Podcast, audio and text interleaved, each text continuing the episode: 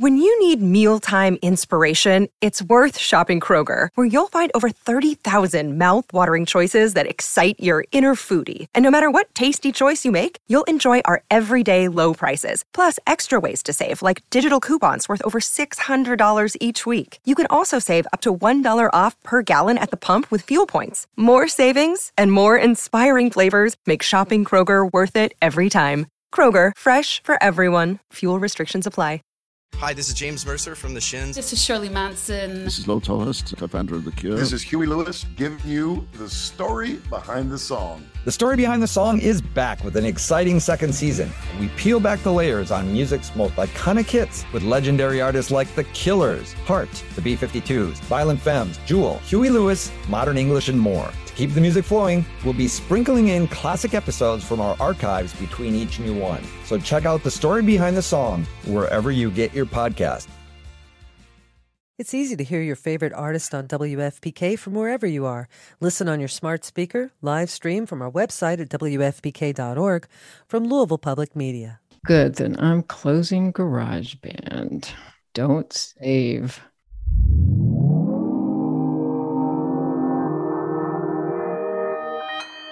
Consequence Podcast Network.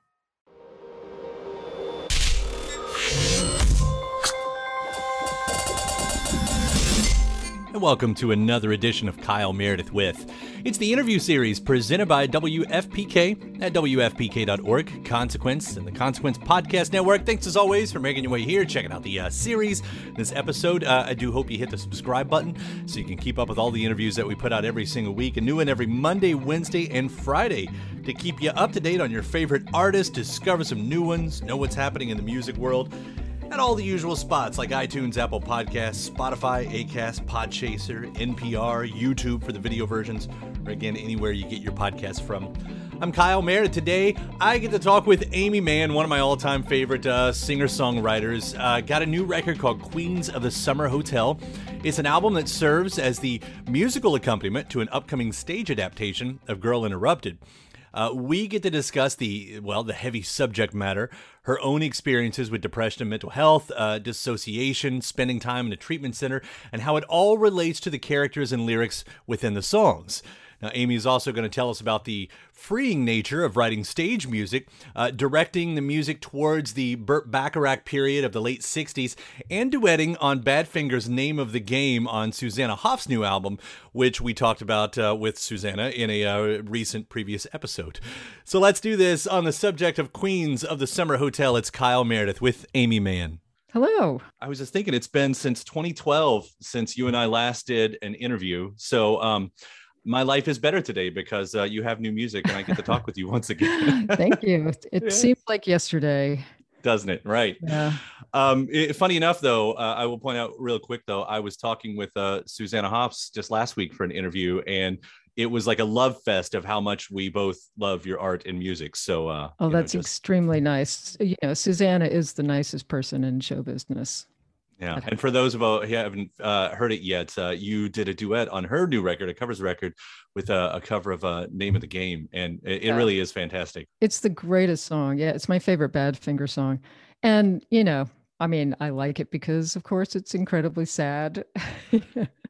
Not a lot of people know it. Like it's not one of the obvious ones, too. Yeah, I think it was. I mean, I remember hearing it on the radio at the time, so you know, it it got out there a little bit, but you know, it wasn't as big as like Baby Blue. Anyway, you all do fantastic job of that one.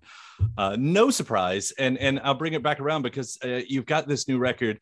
And you know, you made the the the joke comment there about you know liking it because it's sad, and I think that's sort of part of what we're talking about too, because you have what is um, a heavy record. I don't really want to call it a sad record, but it is a heavy record. But what you've done with it, it's just gorgeous and even at times fun to listen to. Uh, does Thank that sound like an okay compliments? Yeah, no, absolutely. I mean, you know, I, I think that there's nothing I for me as a listener, it's to listen to that so- something that is sad but feels like that it's real to the writer and that it's accurate is like that's very uplifting. I don't I don't feel it that it doesn't bring me down. I mean, bad music or badly written song br- brings me down more than that does. So let's get the story on this because this isn't just a normal album. This is this is connected to something else, and I wonder if you would uh, give us the story there of, of where this album came from. How did it start?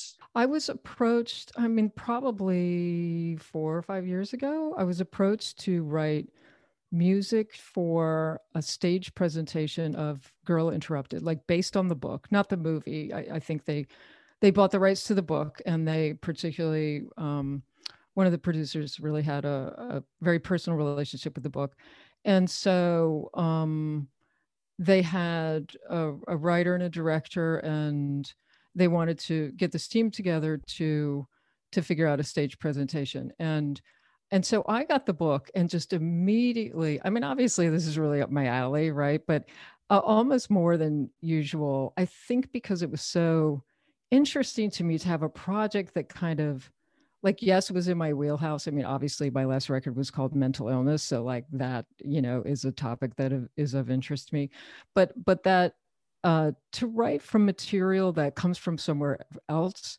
is a, is a really interesting you know it's like a fun puzzle like you do put a lot of yourself into it but at the same time to try to be you know to try to put yourself into the mindset of the character um you know a lot of which is the the narrator the woman who wrote it susanna kaysen uh you know to think like well what could you know when she's saying this the, you know this bit of narrative what what else could i bring to that? Like what you know or how could i what is the music bed that that suggests? Like all that kind of all those questions are very it's very interesting to me and it's a real like it's a real fun puzzle.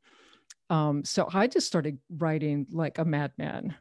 Um, and you know kind of outstripped like i don't I, i'm actually not even sure if there's a finished script so i'm not sure what you know if they want to make it a musical or just to play with music like pro- which i probably the latter it seems to be leaning.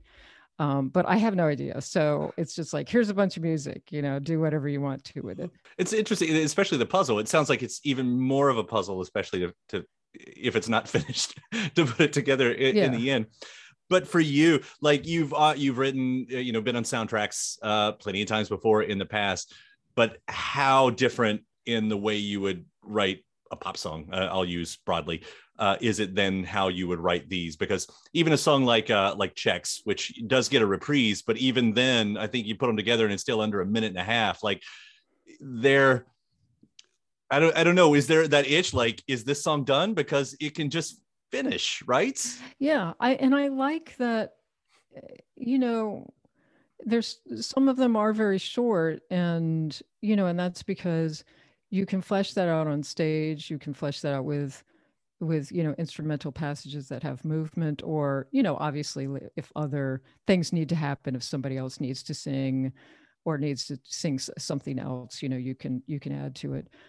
But um you know sometimes i would write it go that's all this character had to say at this at, you know like in, the, in this particular sitting. Mm-hmm. and um and there like that is very liberating. I think i think harmonically I felt like I could try different things than I would usually. I wrote on piano, which I don't usually do. So, um, you know, there's a lot. The, harmonically, it's just it's more, it's more. Um, you know, they're more sort of seventh chords and ninth chords and that kind of thing.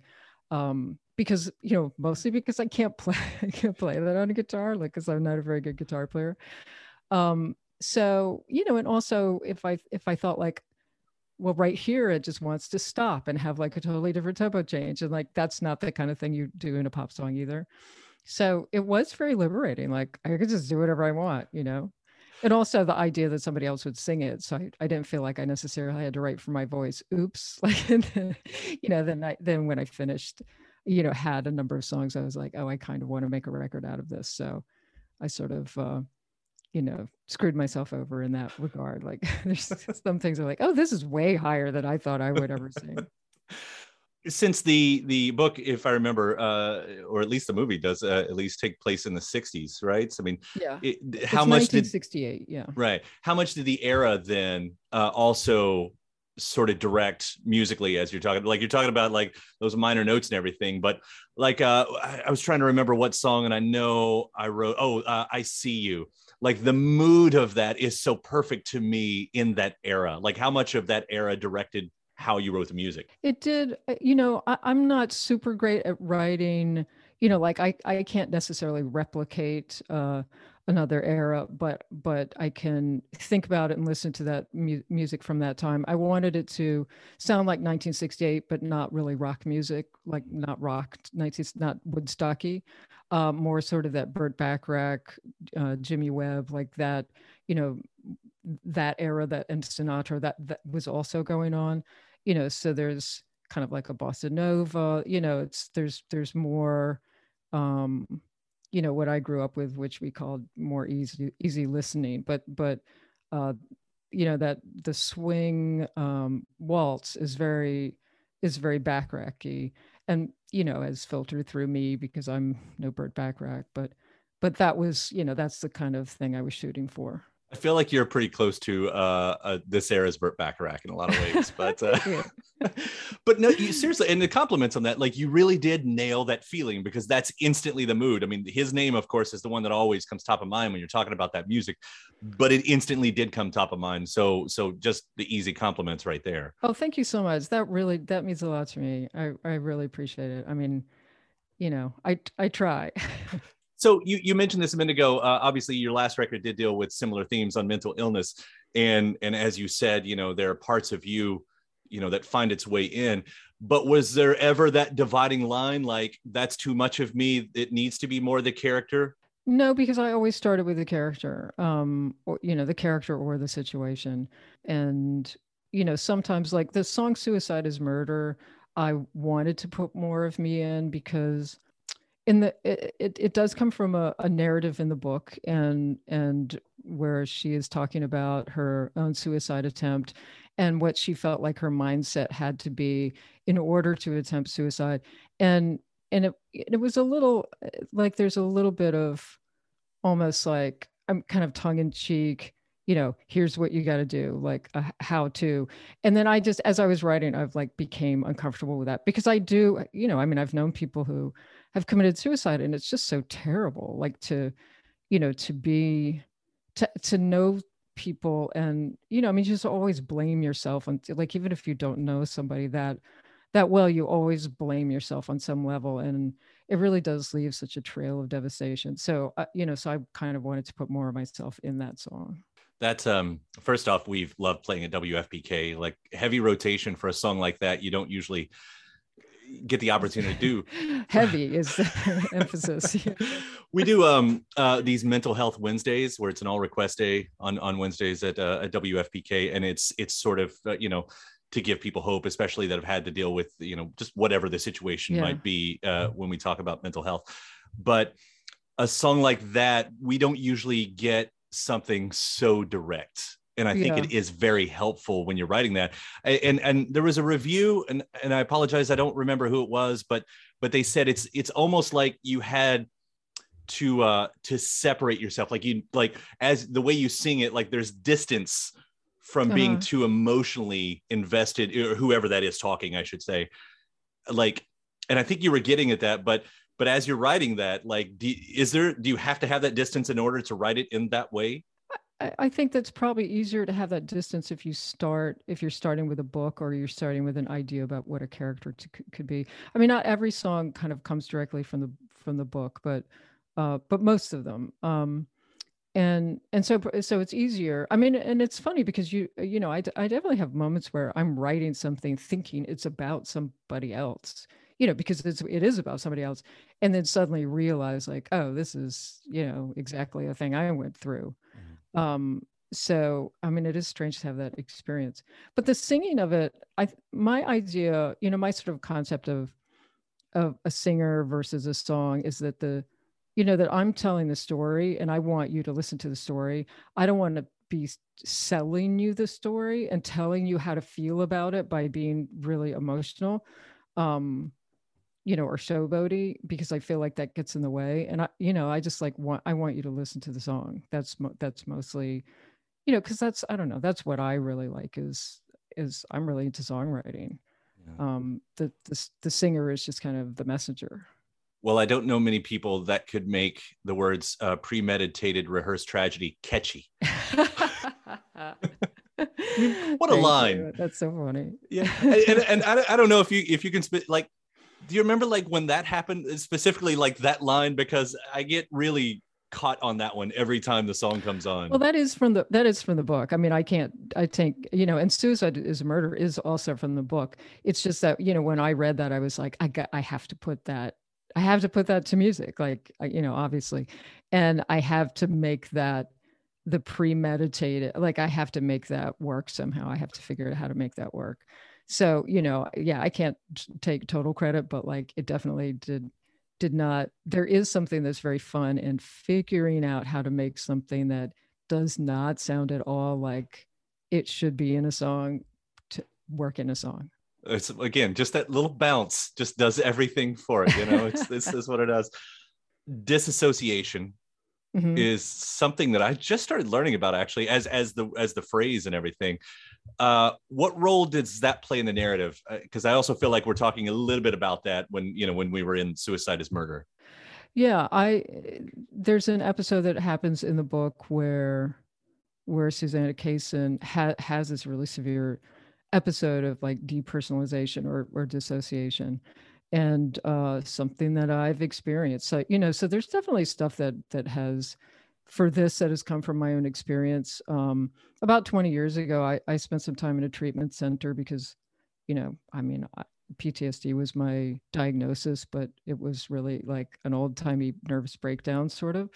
Um, and and so and dissociation was definitely a part of that. So i 100% understood what that you know what that felt like and what that uh, you know what that dynamic is like a, a lot of artists use that whole line. Um, I don't mean to paint that negatively. They use the line that uh, songwriting is like therapy, and, and I, I've been curious. Like for you, do you see this the songwriting actually help you with any of this, or is it more of a timestamp? I think that it's helpful to really describe what's going on because there is like I've actually read this that there's that when you when you tell the truth about something that there is like like you know you get sort of I don't endorphins that's not the word or dopamine I'm not sure what you know like but there is sort of like a chemical reaction that happens in your brain that makes you feel better. And I think that's what it is for me that there's that songwriting is about describing and describing sometimes a very complicated mindset or state of mind or feeling set and and the music is part of the description right? Like when you have a piece of music and you're like oh that sounds like this thing that is happening to me or this thing that i feel. And and so it's very satisfying in that way. It's just to just to put a put a name it, well, not even a name sometimes but like you put an analog to it and then you have this analog and you're like oh that's how i feel. This song is how i feel. It sort of sums it up even if it's not describing what happened to you necessarily.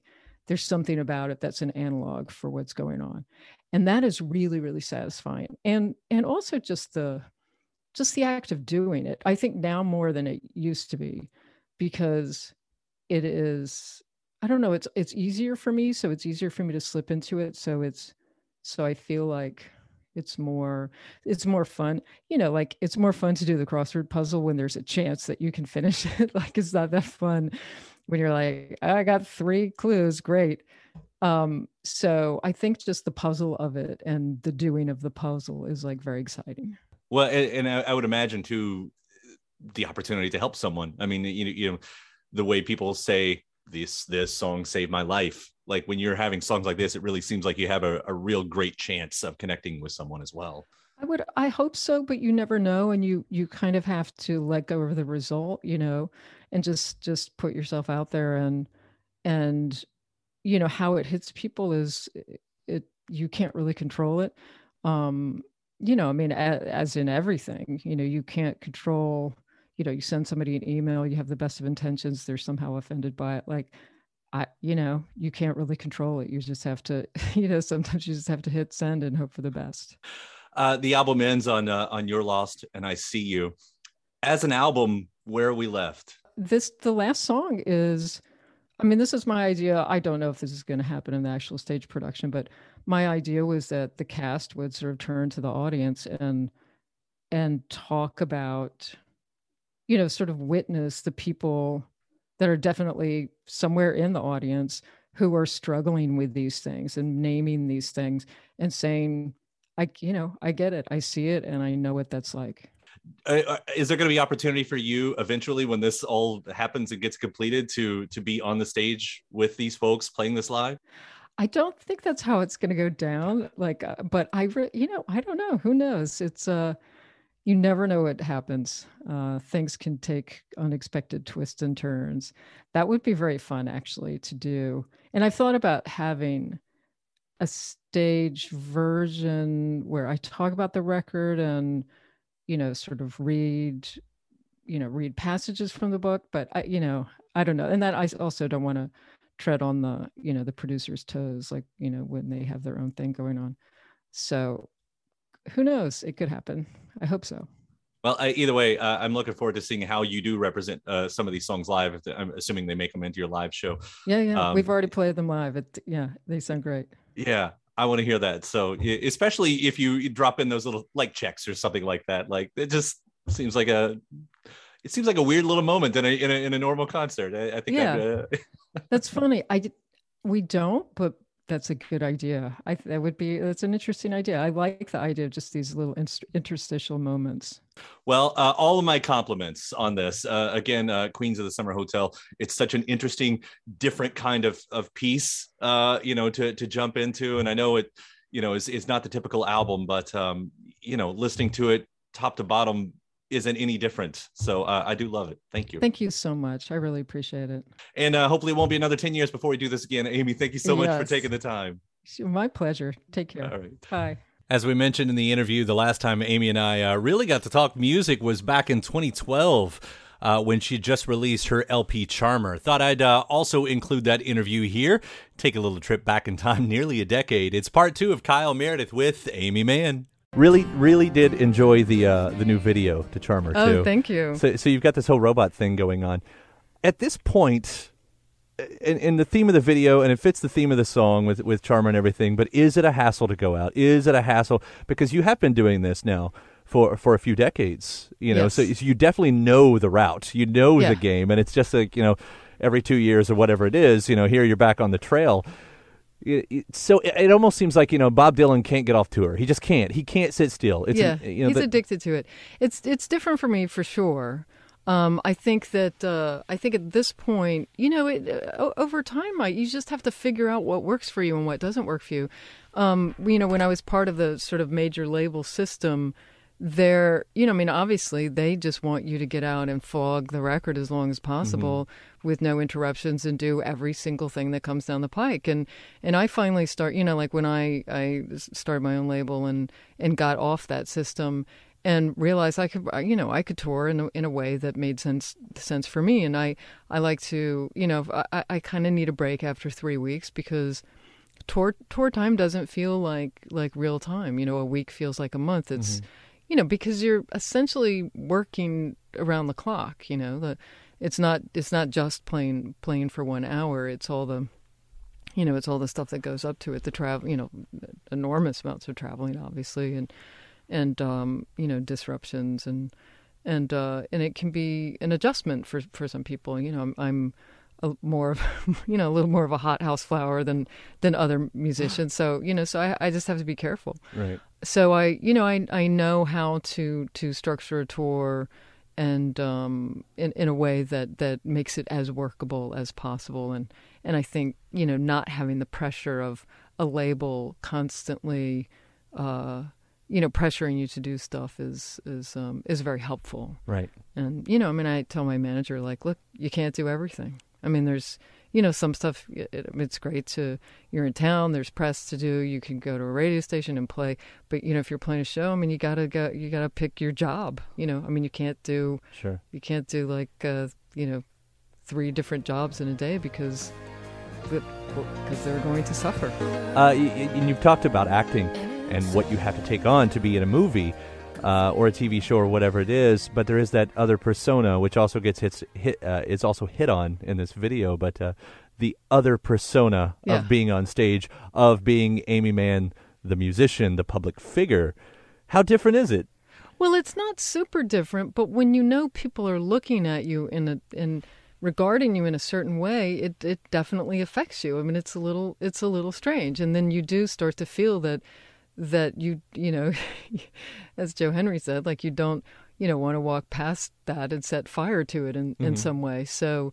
Uh, you know, and that does put you in a kind of a strange mindset to then sort of worry about how you are coming across. You know, like if if you're leaving, you know, after a show and you're leaving the building and you're super tired, but there are people who want to, you know, stay and talk to you and have stuff signed. And, you know, like you don't want to come across in a certain way. But, you know, so it, I mean, even that sort of very small, you know, s- small example, uh, you know, you don't want people to think badly of you, or you don't want people to feel bad. You don't want to hurt people's feelings, but at the same time, you might be like, I, I'm exhausted, and if I don't get to bed, I, I, I don't, I don't know if I'm going to be able to play the show the next day. Right. So, uh, you know, it's weird to weigh weigh these things. Just in, you know, It's an odd life. it really It's a very is- different life. It is. It's Plumbers don't have this life. it's weird and it's and it's easy to get caught up in you know once you realize people regard you in a certain way then you feel like you do have to develop a bit of a persona just just to have as an inner you know just to protect your privacy really. I mean to protect you know protect yourself.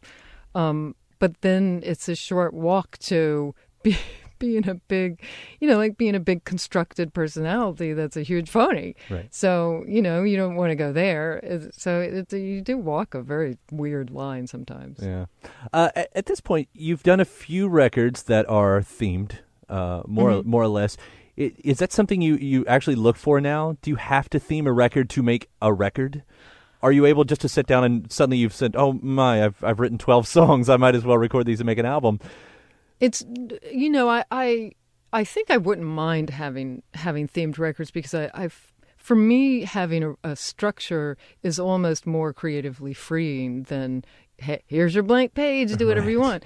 Um I, I in the case of this record it's just that I happen to sort of be thinking about the same thing and it and it would crop up in different ways. Yeah. and not every song is you know i mean it's the record's called charmer and you know it, it, there are def, a, a lot of several songs that kind of explore the idea of charm and charming people and and narcissism and you know kind of what that means and how i interact with people i know who are like that um, but uh, you know not every song is is about that so it, it's semi-themed Yeah. Uh, and the other thing, uh, just seeing you, uh, you know, album by album by album, um, throughout everything, is that you haven't fallen to, you know, in some of the pits that so many other musicians do. Where I don't know what it is. Uh, as you get older as a musician, by the way, happy birthday. thank you Yeah, happy birthday. Uh, but a- as you get older, it just seems as musicians get older, where does the fire go? You know, how, why does the fire go out? Why were they such an electric songwriter um, in their youth? But uh, you know, as they re- uh, reach middle age or, or middle career or anything, and it just becomes bland and and they start uh, falling back on, on the blues in, in such a bad way, you know, and Ooh. it, yeah, right. But you haven't, you know, and here you are, you know, we're talking about being creative and, and, and being in, in thematic. Um, and just going for different sounds. I mean, you were talking about that in our previous interview too, about, you know, just when someone says, make it sound different, and you're trying Yeah. to figure out how to do that and everything, which, you know, all that aside, you're actually thinking about it and you're actually trying, and it's not just falling back. You know, why? And, and this is maybe not even an answerable question, but why are you able to do that? Why haven't you fallen into the, into those traps that all of those other musicians have? Well, first of all, thank you very much for saying that, and I, I hope you're not just being flattering. I mean, that's you know what what every you know what any songwriter I think wants to hear that they're getting that they're getting better. I mean, I feel like I'm getting better, sort of based on my own standards of what what better is, which is you know, I mean, I uh, for me the I really like the craft of songwriting. I try, you know, I, there's certain things about lyric writing that I, uh, I think I've got I've gotten better at, but but you know, I mean, those are to a to a certain standard. So like you know, maybe other people don't have those standards and wouldn't read it as better necessarily. I mean, you know, if if you stay interested and if you are connected emotionally to what you're doing, um, you know, hopefully things I don't know, like hopefully things do get better. But uh but I think also some of that is like a matter of perception because you know, if somebody's somebody's really young and they're writing what feel like heartfelt songs with a certain amount of skill um and and interest, it's just more I mean because it's almost like more fascinating because it's so unlikely. I mean, mm-hmm. you know, being really good and, and insightful and understanding and and having better craftsmanship, I mean, is something that just comes with age and experience. And so when you see, I mean, it's like somebody like Fiona Apple, who at 17 was writing really unbelievably great, great lyrics, great lyrics in like deep, you know, deeply insightful, mm-hmm. interesting imagery, just so completely mature that it was almost spooky. Right. And, and so like there is like that thing of like, what is going on? you know, like there's a huge mystery to it, and it because it doesn't make sense. Right. Um, and then this that same song and a 35 year old or a 45 year old might just be like, oh, this is pretty good. Yeah, right, right. So I don't know. Like maybe it's a, a matter of perception. I, am not sure. Hopefully, hopefully it's not just that. I mean, hopefully a song is a, a good song is a good song. I hope so. Like I have I faith so in that. You yeah. know that, that a good song is a good song. I would like to have faith in that. well, there's plenty of bad songs out there. Don't get me wrong. We're not talking about this. uh, you've written plenty of great hmm. songs. Uh, thank you so much, Charmer. Thank you. Uh, I've heard about half of it so far, and it's a great record. I'm looking forward to hearing the other half and uh, and everything that's yet to come. That second half is pretty great. Even better than the first. Can't believe I'm selling myself. Come on, man. Listen to the second half. You won't be sorry. All right, Aimee Mann, thank you very much. Thank you. So, you want to be a rock and roll star? No? Well, how about a podcast star? Well, as it turns out, there's a new all in one platform just for you. It's called Anchor, and it's the easiest way to make a podcast. And check this out it's free. There's creation tools that allow you to record and edit your podcast right from your phone or computer, and then Anchor will distribute the podcast for you so it can be heard on Spotify and Apple Podcast and, you know, everywhere else in, uh, in podcast land. And what's even better, you can actually make money from your podcast. Go figure. Uh, no minimum listenership on that. It's everything you need to make a podcast in one place. So go ahead Download the free Anchor app right now or go to anchor.fm to get started. So, what are you waiting for? Podcast stardom is within your reach. Aimee Mann there from 2012 uh, talking about her album Charmer. Now, it was just like a month or two right before that. Uh, Aimee was in town, in Louisville, I should say, where I'm based, uh, shooting a movie called Pleased to Meet Me she stopped in the FPK studio and brought a couple of her uh, co-stars, uh, the songwriters Joe Henry and Karin Bergquist from uh, Over the Rhine. Uh, one of the coolest moments of my career at that point. We sat down to talk, discuss, debate, relate, laugh, cuss, decide, kill some time on a Friday morning. really, really was a special, special moment. So I'm going to include that here as well. Part three of Kyle Meredith with Aimee Mann as well as with Joe Henry and Karin Bergquist. It's 91.9 WFPK Radio Louisville. Kyle Meredith, and uh, this might be one of the greatest days in my life. Surrounded wow. by amazing musicians oh to the left of me, to the middle of me, to the right. Uh, let's go to Joe Henry is in the studio, Aimee Mann, and Karin Bergquist. Do I, did I say your name right? Because I always did. look at that. You do. Can start off with you, an apology. It's an appropriate English pronouncement, which is fine. Well, it is awesome to have you guys in here. Thank you so much for for being here today. We're delighted to be here. Uh, Thank you so much. You've all been in Louisville actually for um, I don't know what week, couple weeks, week and point? a half. Yeah, about a week and a half. Yeah. Seems like a month. I don't mean it that Things way. go really slow here. yeah, know. thanks. No, no, no. It's it's purely because of the because of the movie. We're doing such yeah. such long hours. Yeah. It, it, it, has that you know it's yeah. like tour time where mm-hmm. where a week becomes a month. Mm-hmm. But we're in love with this town. Mm-hmm. That's what I like it's to like, hear. It's unbelievable. this it's a crazy little utopia. I'm just waiting for the, the bubble to be burst. Yeah. No, keep it coming. Keep no, it. I, I, I mean, we're we're beyond well, thrilled with, with Louisville. What you're talking about, uh, you're all here shooting a movie. Actually, this is a, a bit of a, a, kind of a bit of a different element. I mean, uh, th- there is history with uh, with movies and TV here, but you're shooting a movie called Pleased to Meet Me. Um, with Archie Borders directing, right? Mm-hmm. Uh, this is based off a This American Life episode, right? It's uh, it's called Everybody Speaks Elton. Mm-hmm. that was the original broadcast uh, episode. Yeah. Yeah. So so what's the story? run us. Give us the give us the the uh, the the the dummy. Okay. Uh, you looked at me when you said that. Give me the dummy You started talking, uh, interpretation. Uh, well, the sh- I think the shorthand uh, story is that uh, a woman who's a producer uh, enlists the help of her ex-partner, who's a, you know, regional rock star who didn't quite break through, um, and they have this concept together of uh, an experiment where they put a band together of completely disparate characters. You know, people who have uh, no history together personally or musically, don't come from similar musical backgrounds. Take them into the studio for a single day, and have to come out with a recorded song. So it's just sort of a, you know, what what can we do with this? Sure. You know, in this window of time, if we all sort of, you know, serve the same goal and. and it can fail miserably. Wildly. I was promised uh, by Archie that this would not fail miserably. That this was going to make all of us look, you know, uh, Well, I did mean the songwriting, but uh, No, but, but- just the same. So, how did you all get involved then? How how did- how did everybody arrive in this? Because Joe Henry. Joe. Joe, Joe, Henry. Joe Henry. Joe. He's the Well- hub around which Yeah. this whole. When Yeah. Joe says Wheel do this, you do it. Yeah. And you know, No, kind can't say no to Joe. It's very hard. We've tried. I just tried it about 15 minutes ago, and it was very hard. That was will you come into the radio station, right? Thanks, Joe. well, uh, again, the short version of that story is that uh, my brother David lives in your lovely city, and he's a writer. And Archie enlisted his help to um, work on the screenplay. And they approached me about, uh, for one, doing some music production for the film. Uh, and at first had asked me if I would take the lead role of the film, which I wouldn't do. I didn't think I could do it. I didn't believe I could be that character. I didn't think I was that character.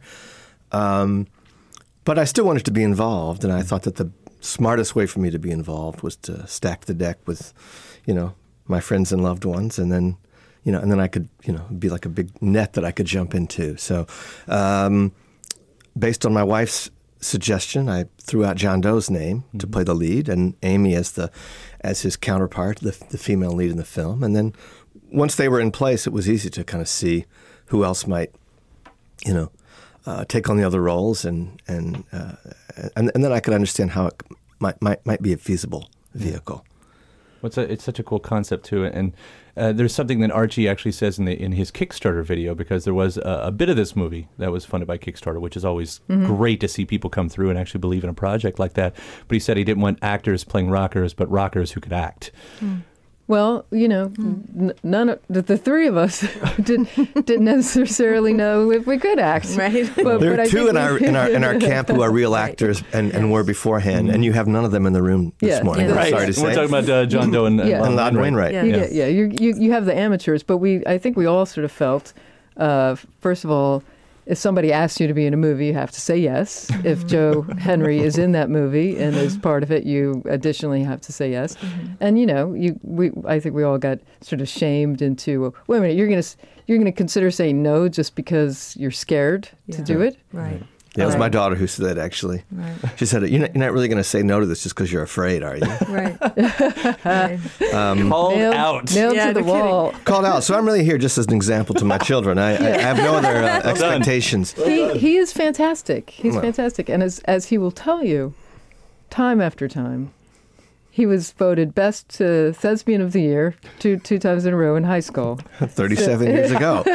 And I just, I, I parked it right there. I said, I, you know, I don't want this to go bad. I'm going to put it in the deep freeze, and someday Yeah. I'll When need he- to take it out. When So- he played, uh, uh, uh, you know, when he played Linus and "You're a Good Man, Charlie Brown," he really Well, I played him as Lee J. Cobb. um, I'm sorry, we are a little bit uh, punch drunk. no, no, you'll have no. to Let's, forgive let's, us. let's keep that You're going to clean going, this please. all up later. I know you will. Let's keep that mood going. But I I think you all are being modest, obviously. Uh, Joe, you've been around movies uh, you know, for a while. Uh, Aimee, yourself, you've uh, even lately dabbled with uh, with Portlandia.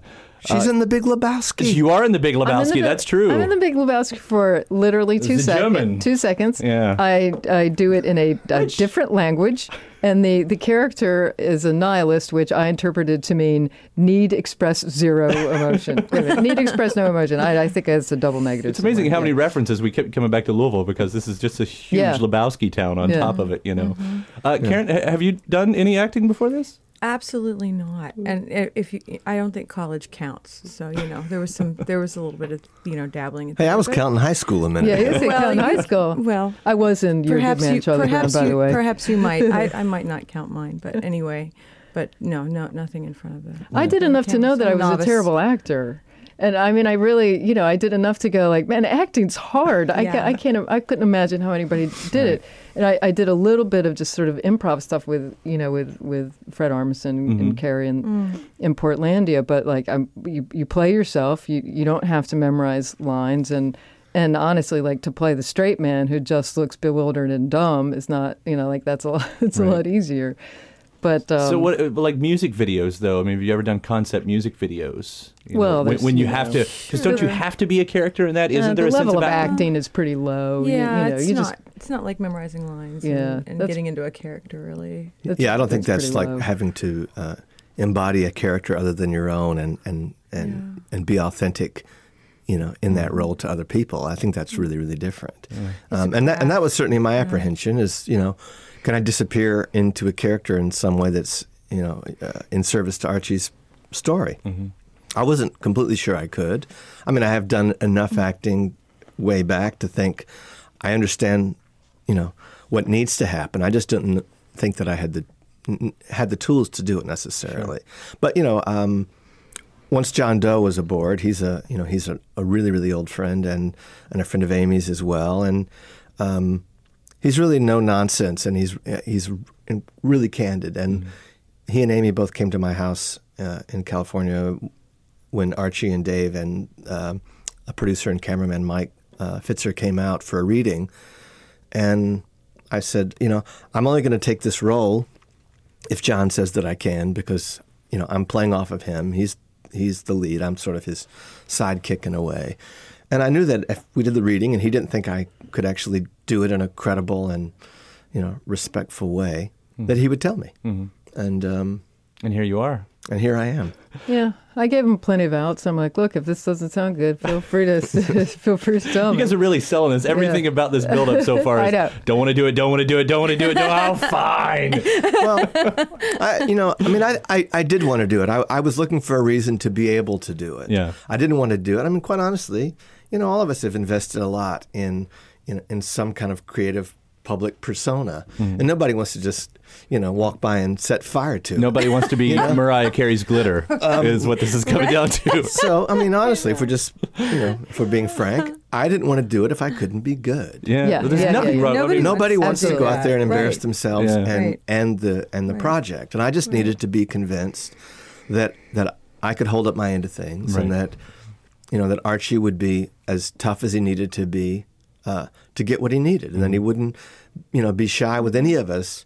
You know, I know that he's appreciative that we're here. And I didn't want that to override the fact that, you know, there's a job to do and it can't be about, you know, are we comfortable right now? And is, is he uncomfortable, you know, having to say, you know, I need you to, to do that again and do it different?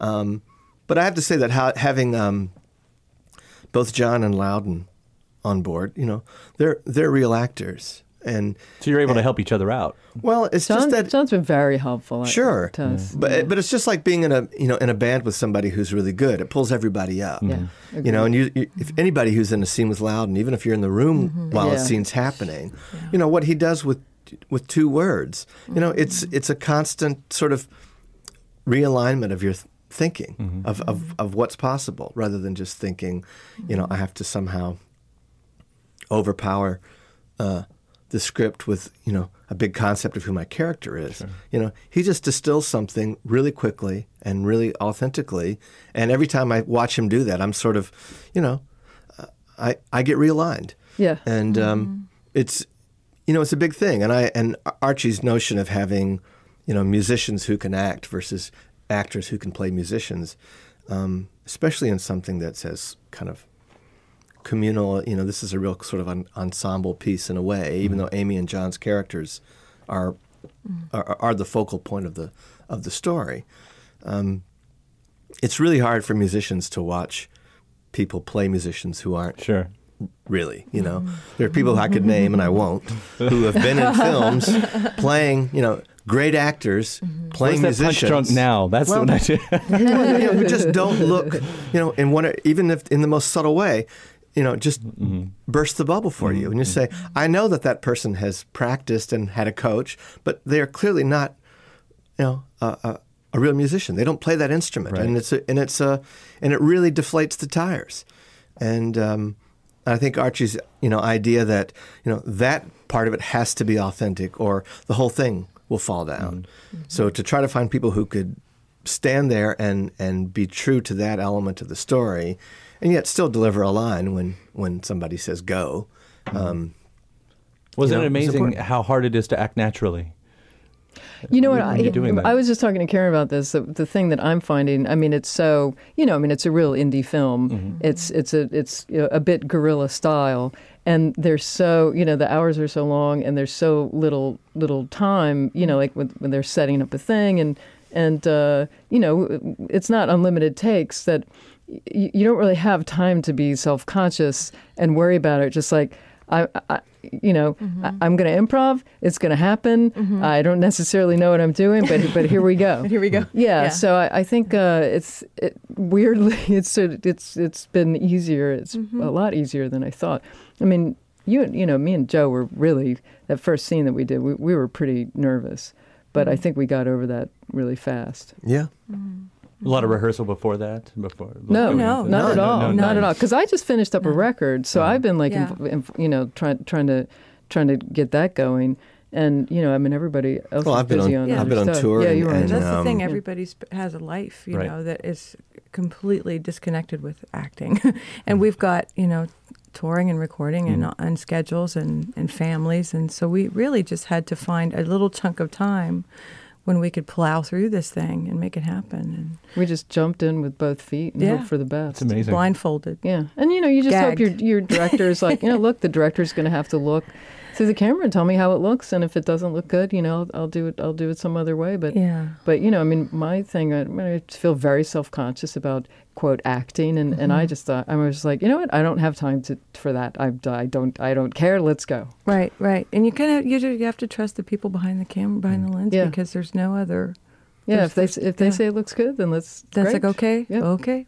A big difference, though, I'll say from you know, there's a lot of uh, uh, things about making a record and and making a movie that that are you know common, but there are a couple of key aspects that are really really different, and and the biggest one for me is you know I'm a record producer uh, as well, which is analogous to being a film director. I mean, you're you know that's the sort of the same job. I don't know why they call it producing, not directing, but um, but you do something, and people are trusting you, and yet you still you know, offer a playback and people listen and make comments about what they've just done and everybody needs to be in some kind of agreement that, you know, this is what we meant to do, now let's move on. As opposed to, you know, acting in a scene and then you look up and Archie goes, "Hey, that's great. Let's let's let's move on." And it's just like if we were making a record, if I was producing Karin or Aimee, and, and they do a take and say, "I'm not going to play it back for you, but trust me, it's good. Yeah. Uh, You're going to like your record Trust when you me. hear it." Yeah. Um, that part of it's really different because you don't have anything to to to reference except mm-hmm. that you know I trust trust. Archie, Yeah. and mm-hmm. I think at this point I know you know when he's just got you know that's the best we, we're going to do versus mm-hmm. that's really what I wanted, and I try to read that as best I can and make sure before we move on that you know you know is that you know as good as I can do, and is that really as good as you need it to be? Um, Well, it's, it's interesting that you you know you're talking about parallels because you know some of the other parallels that go along. Uh, the movie is about, uh, in a sense, collaborations, Uh, which is something you're all familiar with and everything. But to have something, excuse me. Um, to have something uh, when you, when you're thrown in, I mean, it's hard enough to make a, an organized band succeed, but to have this this mm-hmm. act, this band, whatever you call it, totally built on chaos, mm-hmm. Yeah, yeah. you know, in hopes that something's going to happen. I mean, have you ever actually been in the, any of those situations? Well, in music? sometimes, sometimes Chaos? every, yeah. I mean, every touring Yes. band is, is kind of like that. I mean, you know, I mm-hmm. I've been really fascinated recently by by the idea of group dynamics and and what a weird mystery that is, and and you know, you just you uh, you add in one extra person or substitute one extra person, the whole thing changes. Right. And you really have to in recording. Yeah. You know this, Joe, because this is totally your thing. But you have to sense w- where the group needs to go and and allow and allow everybody to go there instead of coming in with a with a you know an edict that that you're trying to force and you know f- this this this group to go you know to match up with. Um, it's it's fascinating. I mean, and just being part of the movie with all the, the players and the people. I mean, it's fascinating to see the group dynamics and uh, you know amongst uh, you know all of that all the actors. But it's also im- It's important to note that, that what's happening in you know in, in real time on the set is is germane to the narrative because you know the actors in, in this case are all musicians and they are coming from really really different places and they are actually you know we're asking them to to really play the music. You know it's not being created by someone you know somewhere else and then you know we're lip syncing to it or anything. The music that's happening in the movie is actually having to happen uh, in our real little universe here you know as it does in the story. You know we've had to you know try to find a way for us all to play together in some way that is musical. Uh, and it's not just about you know what i would personally like to hear if i was you know you know playing myself in real life and trying to direct you know a moment in a studio like this because the song is a character in the story. And what it becomes has to you know have some kind of integrity that's rooted in the narrative uh, it's not just about what i want to hear it's like does this sound like what these people would sound like when they got there you know So in a very meta sort of way. I mean, you guys are living Yeah, the real really is. story in this. I mean, the whole yeah, thing is the real story. It- It's you're it. unfolding before our very eyes. because they're they're players with varying degrees of of st- you know styles and ability, and and it is kind of fascinating to see. And you know, Joe's sort of directing this too as the producer, but uh, you know. What what is its best self that the that the group can be with these mm-hmm. weird elements and mm-hmm. sometimes mm-hmm. very very strange instrumentation too. Yeah, and when you know, I was talking with Karin this morning about a vocal she did uh, on a song the other day about the fact that you know, I'm, I'm not saying that her performance was too good for for the character, but it's accomplished in a way that that is different than the character, perhaps, and that's. That's just I bring that up to say that's that's sort of what we're wrestling with constantly is you know is that what that character would sound like? Mm-hmm. You know not not what is Karin capable of mm-hmm. but you know how can she believably embody you know where that character is you know along the arc of the story? Mm-hmm. And it's a it's a tricky thing to to cut loose some part of your own sensibility because we're all trained to say mm-hmm. this is what I mean and this is how I mm-hmm. what I need to get there versus well this is where I would go mm-hmm. if you know if I was producing Karin Bergquist singing this song. Well, you know I, I'd approach it really really differently than you know how do I approach the character that she's playing and how would she you know uh, mount a song if she had to? It's really and it's really hard to let go of you know years and years of what you have learned works for you and what you think you should do and the hours that you've put in and just sort of set that aside and approach it as as you know the novice character that you think mm-hmm. how you how you think your character would it's that's difficult you know. Yeah, I don't envy you that. You know, like to, to to set aside any part of of being as great as you are to say like, what would Rita the lounge singer, who maybe has not had the experience and, and maybe doesn't, yeah, to you know, and then to know that maybe you're not going to sound exactly as great as you are. I I don't uh, I I don't know if I could do that. I paid you to say that thank you No, I- I'm just imagining that scene. Uh, Joe saying, Karin, you sound lovely. Could you please turn the suck button up just a little bit? Yeah, could you sing a little more out of tune and maybe yeah. Well, I brought it up this morning because there's Yeah, some there's a yeah. part of Karin's voice that I know really well that I think you know that's something that's completely unique to her Mm-hmm. singular voice, and I hear it in moments and say, to me Mm-hmm. that gives away a little bit that that that you know you have a finesse, you've developed a finesse that's your own. That Mm-hmm. this character, you know, hasn't had that kind of experience to have gotten there as Mm-hmm. a singular performer. But I should also say another thing that is analogous to, you know, in, in filmmaking uh, apparently, and you know, in record making is that, you know, the idea that when we're our actual selves making records that we're keeping it real and now we're here kind of pretending. You know, it's all as phony as shit. I mean, it is. Wait, what just happened? Making records. What just Bleep. happened? Make, uh, look, Bicycle. I Bicycle. drifted off I'm just going to go ahead and tell Bicycle. everybody. I drifted off and Making records suddenly- is just as phony as making movies, and I mean that in the best possible way. It oh, is all, sure. It is Because all who theater. wouldn't take that as Yeah. a compliment? You know, when Yeah. you're sitting in a studio and Yeah. somebody says, "Look, I just want to keep it real," I go, "Well, mm. you know, leave mm. my house because there's nothing about this that's real." Yeah. You know, that ten thousand dollar microphone in front of you is Yeah. not you keeping it real. Yeah. You know, that's us trying to create an illusion of mm-hmm. some kind of, you know, mm-hmm. uh, sonic landscape, uh, you know, on which the song might actually, you know, the mm-hmm. story of the song will, is going to take place. Right. So, you know, there's a part of what we do day to day as musicians that is about illusion in the same way that making a film is about illusion. You know, people don't, you know, people don't care about the truth. People just want to be seduced. You know, But man, when it connects, me uh, uh, f- uh, first among them. You know, I don't care anything about truth as far as like artistic truth. I want to be seduced. But you want if to I be can't be seduced by something that, that has the ring of truth. That I does- want Yes. to be seduced by something that I believe is true. you know, There that's a Bob go. Dylan line he just said about we're, the uh, we're his newest really record. this is very very meta but i i mean Yeah. i agree with you but i also think i mean making a record is stitching together moments of true true the true Yes. and real it's you know i mean What's they're I, behind you know it? it, they're, they're degrees The I mean, songwriting. it's sort of like the movie social network which is is f- virtually fictional but it, but there is, but there's there's a true thing in it that's not about like what really happened, but about uh, you know it, it rings true. You know it rings true. The dynamics all ring true. The story rings true in a way that is more impactful probably than you know the what actually went down. Hey there, it's Kyle Meredith from Kyle Meredith With.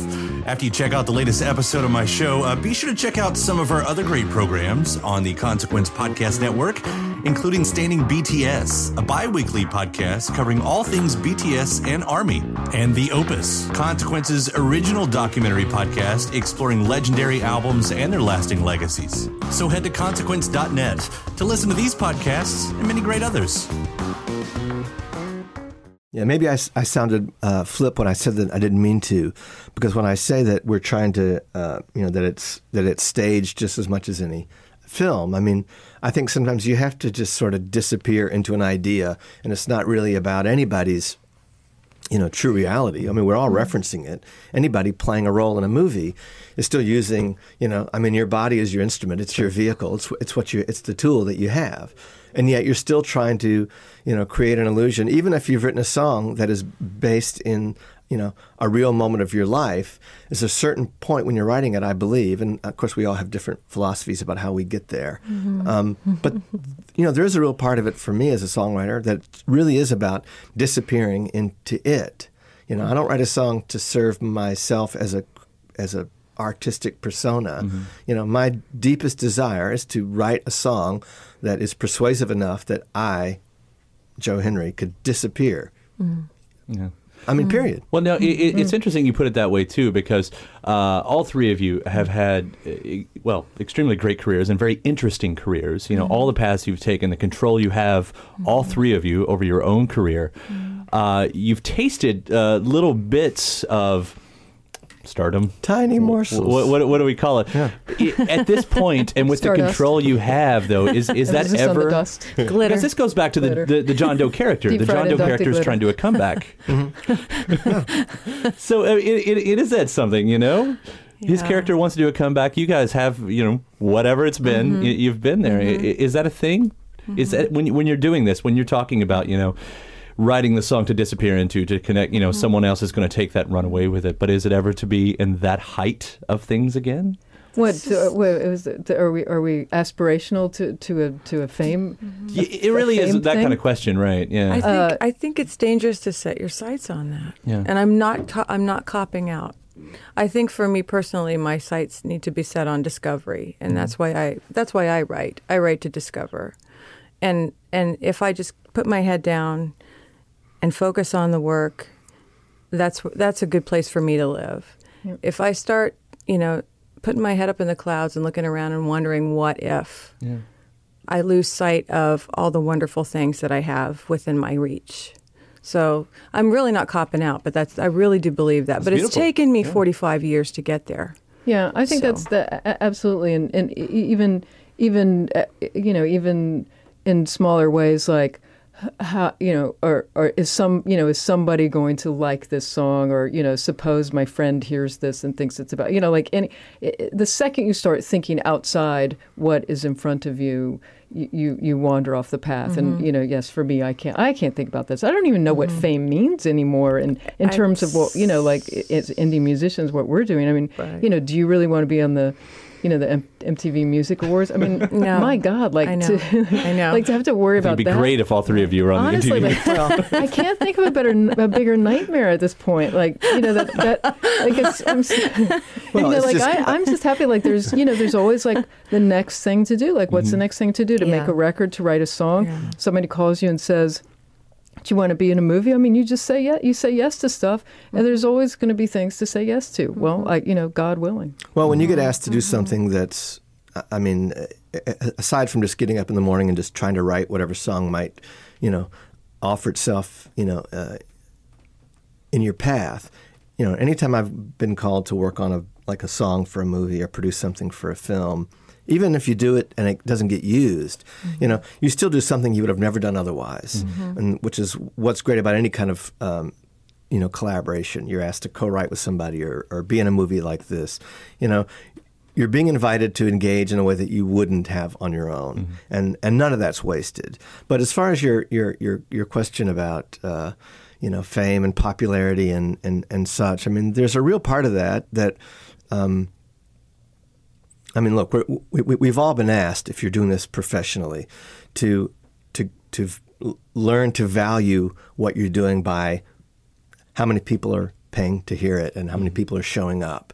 And I'm just going to tell you that you know I've been seduced by that and demoralized by it as much as anybody. Mm-hmm. But I'm going to tell you also that you know that's death to an artist. Mm-hmm. That notion that you know what I'm doing has value uh, only in as much as people immediately respond to it. Mm-hmm. You know, you're finished. Mm-hmm. If I find myself writing a song and thinking about how mm-hmm. anybody's going to react to it, you know, whether it's an imagined audience or my wife or my manager or my son or my brother, um, I'm done for the day.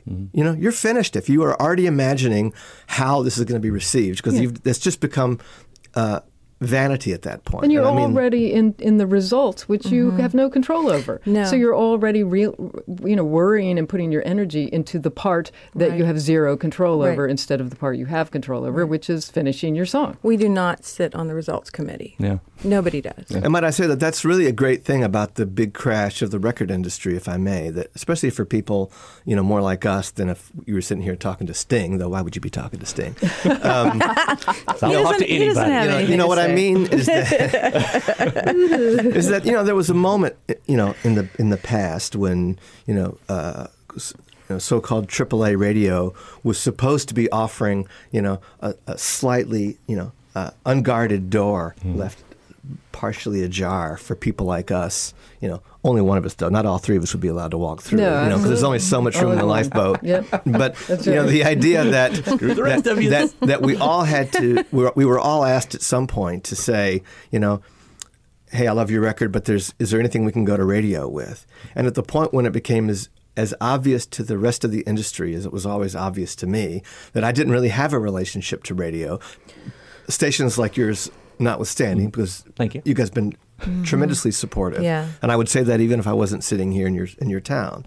But I'm saying as a rule, you know, as soon as we didn't even have to pretend that that uh, a radio station was going to you know, play a song of mine. I just speak for myself. And then if I gave it to them and it was a little bit faster and a little less sad ass, and and if it was three minutes long instead of nine minutes long, that they would actually play my records. Once I was able to stop, uh, or I was uh, uh, aware that people were not going to ask me to pretend that was true, then I was completely liberated. Like, you know, great. Mm-hmm. Mm-hmm. You know, that never really existed for me anyway. So let's mm-hmm. stop pretending like it does. Yeah. And now I can go do my work. And and as soon as that you know one extra voice disappears from your head, you know, you know that's some real clutter that's gone. Yep. Because that is Agreed. not a Takes up a lot that real voice is not that little voice. is not your friend when you're trying to create No, something. you put it in a mason jar and screw the lid on and put it on the shelf. Yeah, and leave absolutely. It there. And and it is amazing how in, infectious that can be, even if you you know even if you don't care about it or try try to avoid it. I mean, Mhm. just and I, and I was a little surprised because I went through. We talked about this before, but I went through a a thing l- last year where I had someone close to me saying like, you know, I really hope your next record's going to be really different uh, than your other records, and and uh, you know, I mean, I thought I was a person who was like, you know, I can shine on the opinions and the thoughts and you know desires of other other other people in you know in my work. But you know, I mean, I I mean, of course, you, you're writing a song, you're like, oh, I'm really liking the song. I, I wonder if it's different. Is it different? Mhm. Well, well, it feels. I think it's different, but is it? Is it different enough? What, what what does different even mean? There's a lot of directions you can go in different. Yeah. Okay, does that mean like more sort of weird and indie? Or maybe different means, and, and it, you just drive yourself crazy. Yeah. You know, as a Well, person who's very close to me and whose opinion I've, I valued, Yeah. and sure, you know, and I, I, I mean, I could not believe that I was having these thoughts, and it was, it was, really hard to get to get out of that because, uh, you know, suddenly you're looking at yourself through somebody else's eyes, Right. and then once you do that, oh my God, That's it's just murder. impossible. Yeah. That's impossible. Was this person from the Midwest by chance? Because when, when we say different back here, Yeah. Kyle, you know what it means. Yeah. It means we don't understand that. We don't understand. No, but then It's what- different. They they they thought you know their opinion is that, that they they shot, thought I should go into in some other different in a different direction, and I'm like I, I don't I don't know what you know. Well, What I, does that even I, mean? I, I was intending that this record would, would sound different than the than you know than the last one, but Yeah. you know uh, w- what does that mean? It sounds different to me, but maybe not to you. You know, I mean, you just uh, oh like different. Uh, maybe this is different in a bad way. Yeah. Sure. that- Okay. Yeah. It's crazy You can maker. see. Okay. Oh, I've, yeah. also, I've also had too much coffee at this point. no, but you know, I, Yeah. I, I completely hear you because Yeah. uh, you know, as Yeah. soon as you're thinking about you know what else it should be than Yeah. than than what you would normally you know you know than where you would go creatively on your own you know you, you know listening to your own voice and, and and following it you know you're not you're not in that same creative mode anymore. Yeah. you know you're trying to adopt somebody else's on your behalf You're and you trying to think of somebody else's brain. But I think the real, you know, one of the real beauties of, of being able to last long enough, you know, I, I had this talk with Michelle Ndegeocello a few times where we were both, we were talking about Duke Ellington and the fact that um, some of my favorite music that he, that he wrote um, was towards the end of his life. And you think, you know, in our racket, and it's harder all the time, you know, how do you sort of trick people into continuing to patronize you long enough to where you might actually get good at what you do? I mean, I'm Yeah. I'm 51 and Mm. I've been I've made a dozen Mm. records of my own and I've I've worked on lots of other records and I think I'm only now just getting to the point where I think I know what good might look like for me. Mm. You know? Yeah. And and and, and there's a part of it we just say, you know, I'm, I'm I'm old enough. I don't have to be all things to all people. Mm-mm. You know, you want to hear something, you know, uh, more up tempo. Go put Preach something it. else on. There's Yeah. a lot of Preach things. it. But there was a point when people Yep. would say, "I love your record. We need another upbeat song." Yeah. Mm. And I just let think them write it. That just doesn't. That's right. You know, I've, I've just I've liberated myself from that concern. Right. Yeah. You know, I just think, you know, I don't care if the whole record's slow and in the key of D. It, you know, is it engaging to me? Do I keep wanting to go back? Does it tell the story? Is it the movie I wanted it to be? You know, as a mm-hmm. you know as a full statement. Mm-hmm. mm-hmm. And I think it's really hard to get there unless you've been doing it long enough where you realize that all those kind of opinions, like mm-hmm. Aimee just described, are completely beside the point. It's really hard to hear that truth, you know, when you're younger and you're surrounded by people that you, that you depend on, and you're like, only by the grace of this label or this publisher am I allowed to work. But you know, in equal measure to the crash of the industry, uh, you know, as we knew it, um, which which I'm happy about. It, it was a lot. It, it needed to happen, uh, but at the same time, it's being met by a shift in technology that allows you know people to do all kind of work. You know, sitting in their apartment, sitting in their basement, you know, wherever. Um, who are not beholden to a record label to say, we are now going to give you a small amount of money to allow you to go do what you do. You know, you don't ha- have to ask anybody's permission to go, you know, do what you do. And I love the idea of, of more and more artists being able to create something and then go to a label as an example and say, not, not here's what I'm going to do, here's what I have done. Do you want to be involved? Right. And you're not offering them, uh, Right. a, uh, you know, a master pass key, you know, into your work. It's like, yeah, we want to do it, but we want to hook you up with this producer, though. you guys turn your headsets off for a second. um, everybody needs a producer. You can't just go around by yourself making records in your basement without somebody guiding you. But anyway, for the young people out there who Just might made be, himself irrelevant. it's uh, it's really important that you know people are able to work you know without having to ask anybody's permission to do it. And mm-hmm. that's been the the big shift that people don't talk about mm-hmm. when they talk about the great crash. Mm-hmm. You know because what that really means the great crash is that people are you know uh, hopefully not allowed to just live you know off of this crazy excess that that just digs a bigger hole for everybody. Mm. And then what would look like a success you know in a reasonable world looks like failure. I mean that's something t-bone burnett told me Right. a long time ago you know joe you let people spend money on your behalf like this even though when you're young you think that means it's it's indicative of how much they believe in you, but they're just digging a hole that you may never climb out of. They're just trying to keep You know, their own jobs. A new band that mm-hmm. sells a hundred thousand records, mm-hmm. you know, mm-hmm. everybody ought to be popping champagne corks. But if the label has spent, you know, three million dollars to make and market that record, Yeah. you know, at the bottom of the of the printout sheet, you know, you just look like a disaster, and you're and you're finished as far as that label's concerned. We've all seen it happen to people yeah. that we know and love, Oh, yeah. whose work didn't diminish, but the perception of the work diminished because Yeah. you know the the the false stakes of the game were um, how they decided to uh, determine success and failure. Well, I'm glad sorry you to all go on and on. You know, you're fine. I'm, I'm glad you all have stuck it out the way you did. I'm extremely thankful for all the music you've done, and more importantly, the way you've done it, uh, because it really is noticeable out of here. Thank you. Uh, thanks for coming in. Thank you. Uh, the movie, uh, Pleased to Meet Me. Uh, you're working on it. There's obviously, I'm guessing, no release date or anything like that, but we're going to keep our uh, Yeah, no idea. ear to the ground on all of that, and I'm expecting a heck of a soundtrack too. So Well, that's that's being talked about as well. Um, I'm, I mean, I'm, I think that's part of Archie's master plan is that um, Karin and Aimee and I and John and Loudon will somehow um, do something uh, once the movie is wrapped that that will be a companion piece, but hopefully also uh, you know uh, exist on its own as a as a as a musical work of integrity of some sort. fantastic. Well, thank you all so much for Thank jumping you. today. Thank you. Thanks to the station for having us. We're good, Brett. Cool. That was awesome. Next time we'll all do I- this again, and we'll just talk about other people's mic? music. That's Was I just going on and on? no, Was I babbling on and on? Because of that right there. every day. come on. Yeah, You I'm really jealous of that. Yeah, you should be. There's like times where Karin and I would look at each other and go, Go. Yeah. Well, I- yeah, I, know. thumbs up. I know. I'm hopped up too. No, I'm glad you said everything you said. I mean, Joe, come on. It's all- this isn't a magazine interview, and you know, it's not a uh, Yeah. a rock station interview Right. or anything like that. So No, it's great what you said. I mean, was we'll run it spot long on. form. So Spot on. I might edit out one word, but Yeah, that's- I'm sorry about that. I don't apologize. One fucking word. I did a. My thanks again to Aimee Mann. The new album is called Queens of the Summer Hotel. And thanks to you uh, for checking out this episode. Please do hit that subscribe button. Again, I put out three brand new interviews every single week, so it's a great way to keep up with all of your favorite artists, such as Aimee Mann.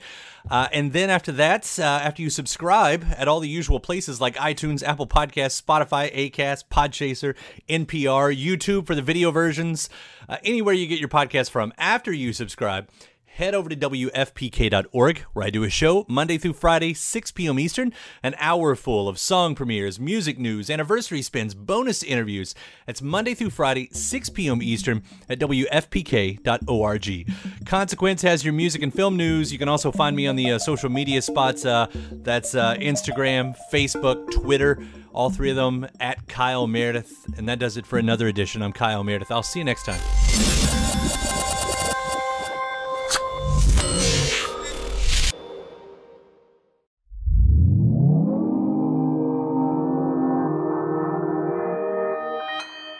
Consequence Podcast Network. I also get like a very uh, irritating latency sound. It's easy to hear your favorite artist on WFPK from wherever you are. Listen on your smart speaker, live stream from our website at WFPK.org from Louisville Public Media. When you need mealtime inspiration, it's worth shopping Kroger, where you'll find over 30,000 mouthwatering choices that excite your inner foodie. And no matter what tasty choice you make, you'll enjoy our everyday low prices, plus extra ways to save, like digital coupons worth over $600 each week. You can also save up to $1 off per gallon at the pump with fuel points. More savings and more inspiring flavors make shopping Kroger worth it every time. Kroger, fresh for everyone. Fuel restrictions apply.